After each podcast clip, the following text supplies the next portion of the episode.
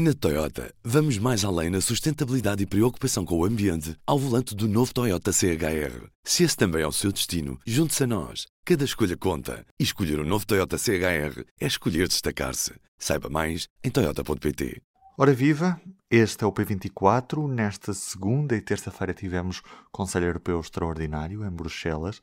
É lá que muitas das coisas que acontecem na nossa vida coletiva são decididas é por isso mesmo para lá que vamos hoje, Rita Cisa, em Bruxelas, com as últimas do Conselho Europeu Extraordinário, com especial destaque sobre a resposta da União Europeia ao desvio do avião da Ryanair que ligava a capital grega, a Lituânia, com desvio em Minsk, onde foi detido um jornalista crítico do regime e a sua companheira. Rita Cisa. Olá, tudo bem? Antes de tudo, P24 o seu dia começa aqui. Unacceptable. Hijacking of a Ryanair flight by Belarus authorities. There will be a very strong answer because it is an outrageous behavior and Lukashenko and his regime have to understand uh, this will have severe consequences. Oh, Rita, assistimos a uma reunião extraordinária do Conselho Europeu marcada muito também por aquilo que aconteceu no domingo na Bielorrússia, mas não só, mas começávamos mesmo por este caso da, da Bielorrússia. Até que ponto é que sanções do género como pedimos às companhias aéreas para não sobrevoar o espaço bielorrusso ou os aviões bielorrussos não podem entrar em aeroportos europeus, tem algum impacto real? Uh, bem, uh, quando falamos em sanções, quando os líderes falaram em sanções, não se estavam a referir especificamente a essas eh, vamos chamar-lhes assim, ações. Portanto, sanções, eh, habitualmente o que, o que, se está a tratar, ou o que se está a falar, é de eh, agir contra indivíduos ou entidades que, que são atingidas diretamente por uma, por exemplo, por um congelamento de bens que possam deter em território da União Europeia ou por uma proibição de viajar para o território europeu. E estas medidas, eh, na verdade, pretendem ser mais de reação, portanto, de pressão política do que, do que eh, sobre o, digamos, o regime, sobre o infrator, eh, do que, do que sobre as suas, digamos assim, também vítimas, não é? Portanto, o que é que, o que, é que a União Europeia decidiu? Já existe um pacote já há, vários anos que um pacote de sanções da União Europeia contra indivíduos e entidades da Bielorrússia, que foi já reforçado eh, na sequência das eleições eh, que confirmaram eh, mais uma, eh, portanto, mais uma eh, reeleição do presidente Lukashenko e que a União Europeia considerou que não foram nem justas, nem transparentes, nem livres e, portanto, que não reconheceu. Agora, face a este eh, ato que vários líderes europeus não tiveram, nomeadamente António Costa, estou aqui a olhar para as notas do, do que disse o Primeiro-Ministro António Costa no final do encontro e, e, não teve a mínima dúvida em chamar-lhe uma operação de terrorismo de Estado, digamos, patrocinada pelo presidente Lukashenko, eh, no caso do, da aterragem forçada do, do voo da Ryanair para proceder à detenção de um jornalista ativista da oposição. Até agora, as sanções que a União Europeia aplicou à Bielorrússia não provocaram o efeito desejado, porque o efeito desejado é sempre eh, alcançar uma mudança não é? forçar uma mudança eh, do regime no sentido da sua democratização.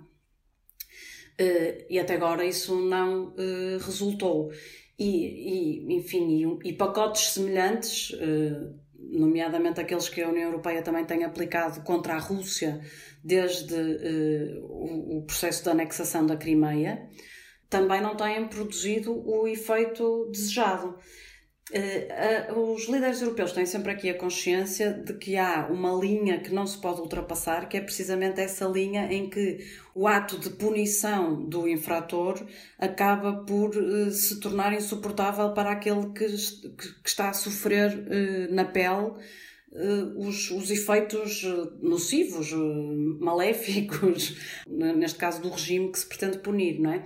E, portanto, a União Europeia não, não tem, nem contra a Rússia, nem contra a Bielorrússia, sanções económicas que poderiam vir a penalizar precisamente os cidadãos da Bielorrússia que não têm, à partida, uma vez que não foi a sua escolha democrática esta reeleição, culpa do momento que estão a atravessar, não é? Uhum. Pergunto se este caso não mostra que, de certa forma, por muito que a União se esforce para mostrar uma união interna entre os vários países, ah, do lado de fora olhamos para países como a Bielorrússia que literalmente não têm medo nenhum da União Europeia. A União Europeia perdeu esse respeito internacional, de certa forma? No caso da Bielorrússia, eu acho que não porque na verdade é um país que já está totalmente cortado, isolado uh, da comunidade internacional e que, na, e que já não tem mais nada a perder. E portanto, não me parece que, enfim, fosse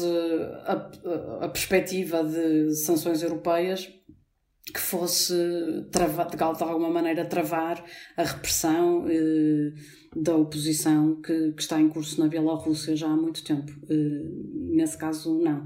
Agora, é verdade que uh, nos últimos tempos uh, tem, tem, funcionado contra a União Europeia o facto de, de, dos seus processos serem porventura mais democráticos, mais participados do que de outras do que de, de, de outros, outros aliados, sim, não é? Sim, sim, claro. E, e portanto é verdade que pode, pode aparecer, apesar de, de, de, nomeadamente, a nova Comissão Europeia, que já não é assim tão nova, mas pronto, da Comissão von der Leyen eh, ter afirmado desde o princípio eh, a sua intenção de agir eh, no palco internacional como um grande ator geopolítico, não é? portanto, ombro a ombro com os Estados Unidos, com os blocos poderosos.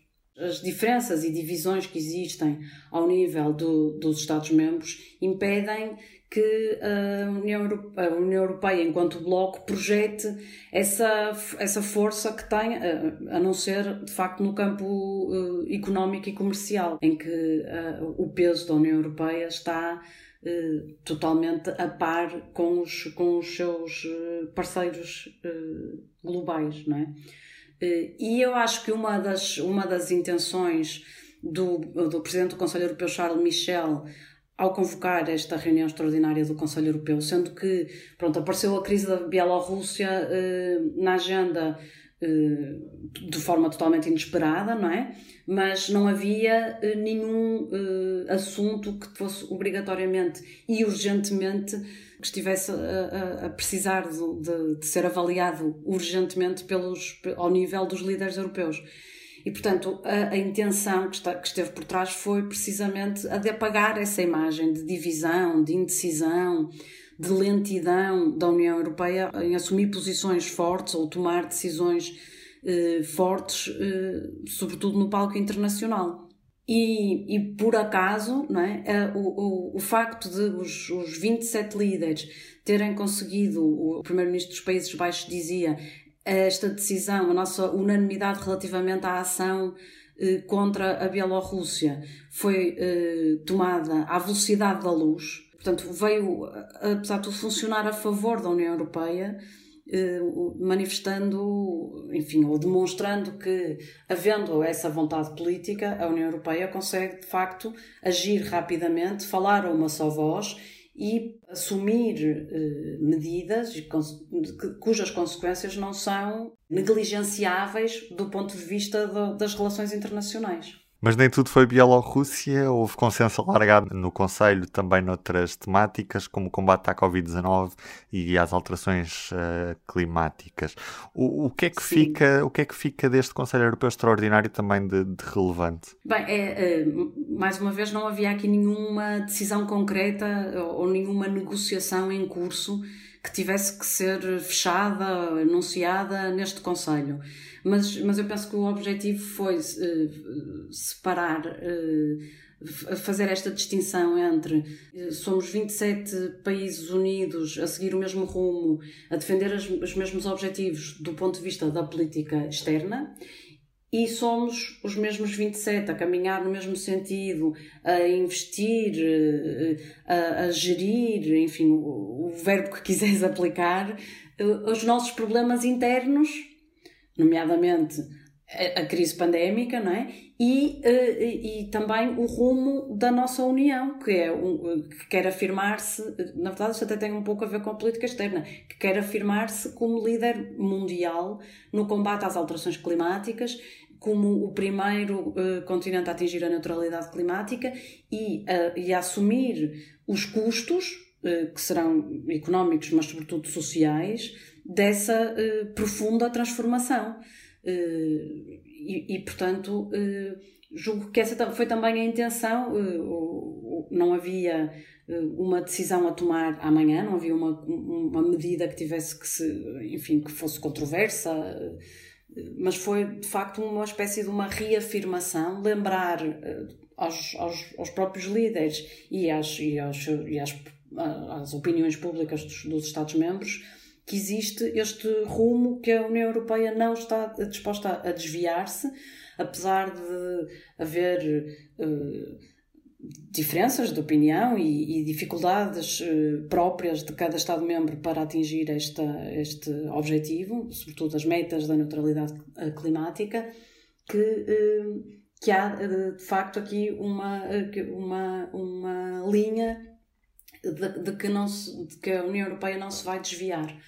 E, e, pronto, isso, apesar de tudo, apesar de serem conclusões relativamente anódinas, fica, está, está lá plasmado, não é? Portanto, há esse consenso uh, de que este é o, caminho a seguir. Uhum. Já agora, mesmo para terminar, a vacinação na União Europeia está a correr bem? O que é que os líderes europeus disseram? Uhum. Uh, sim, uh, disseram que está a correr bem. a Presidente da Comissão Europeia, como tem acontecido em todas estas reuniões, vem munida de gráficos, estimativas, etc. Portanto, os números mostram que, por exemplo, em termos de distribuição, de fornecimento, distribuição de vacinas, a coisa de facto começou muito mal, mas está a correr muito bem, o que permitiria não só vacinar a totalidade, com duas doses, a totalidade da população da União Europeia, eh, adultos, crianças, toda a gente, como ainda eh, promover, aumentar, alargar os compromissos da União Europeia em termos de, de, doação de doses, de partilha de doses, sobretudo ao abrigo do mecanismo COVAX, com os países de médio e baixo rendimento. Portanto, objetivo cumprido. A, a campanha de vacinação acelerou, os, o, a maior parte dos Estados-membros eh, está a rever as suas metas, enfim, Portugal já o fez, não é? Portanto, eh, adiantou eh, para 8 de agosto a meta da imunidade eh, de grupo, portanto, dos 70% da população adulta vacinada. A maior parte dos, dos Estados estão a rever as suas, os seus calendários, portanto, tudo isto vai ser eh, adiantado. E depois, enfim, mais uma vez, projetar uh, o bloco uh, no seu conjunto como um ator responsável, uma vez que nós sabemos que a pandemia só será vencida quando todos os países, não é? quando a nível, trata-se de uma pandemia global, portanto a solução terá que ser global e quando países que neste momento eh, não têm acesso à vacina possam começar a vacinar as suas populações e portanto isso, este aumento das doses também permite à União Europeia ultrapassar eh, enfim, isto não é nenhum campeonato, nem há aqui rivais, não é? Mas, mas depois dos Estados Unidos terem anunciado que agora vamos libertar 80 milhões de, de doses, a União Europeia veio dizer: não, não, mas nós temos aqui já o compromisso até ao final deste ano são pelo menos 100 milhões e vão ultrapassar os 100 milhões de doses eh, em donativos. Eh, a outra eh, vertente que os, os, os líderes quiseram sublinhar que está, que está também a correr bem está a correr bem porque a vacinação está a ser um sucesso, porque as medidas eh, restritivas que, que os Estados assumiram eh, estão a produzir o seu resultado, tem a ver com a reabertura progressiva da sociedade, portanto, o retorno à normalidade. Eh, que, que, que, se afigura cada vez mais possível, não é? Portanto, à medida que há cada vez mais pessoas imunizadas. Agora, também houve o, o, reverso da medalha é não vamos exagerar no otimismo, não vamos dizer que isto está tudo a correr bem, vamos manter a cautela, vamos dizer que não, não deixaremos de estar vigilantes, de monitorizar as chamadas variantes de preocupação eh, que podem surgir e de facto baralhar, esta, é? baralhar estas contas e, e, e, fazer regredir todos estes eh, desenvolvimentos positivos. E, portanto, houve aqui uma espécie de um. Eh, isto está a correr bem, mas vejam lá, agora também não vamos entrar em euforias porque já percebemos é? que é muito fácil aquilo que está a correr bem de repente se transformar outra vez num pesadelo. Em vez de ser um dia de cada vez, há uma vacina de cada vez. é isso, Rita. Exatamente. É, mas agora são muitas vacinas de cada vez por dia. Ah, pois, esperemos, esperemos que sim. Notícias. Esperemos que sim, esperemos que sim. Eu aqui na Bélgica já tive direito à minha primeira dose e, portanto, eh, estou muito confiante. Portanto, portanto, está a correr bem também na Bélgica. Obrigado, Rita, por este bocadinho. Obrigada eu. E do P24 é tudo por hoje. Eu sou o Ruben Martins. Tenham um bom dia. O público fica no ouvido. Na Toyota, vamos mais além na sustentabilidade e preocupação com o ambiente ao volante do novo Toyota CHR. Se esse também é o seu destino, junte-se a nós. Cada escolha conta. E escolher o um novo Toyota CHR é escolher destacar-se. Saiba mais em Toyota.pt.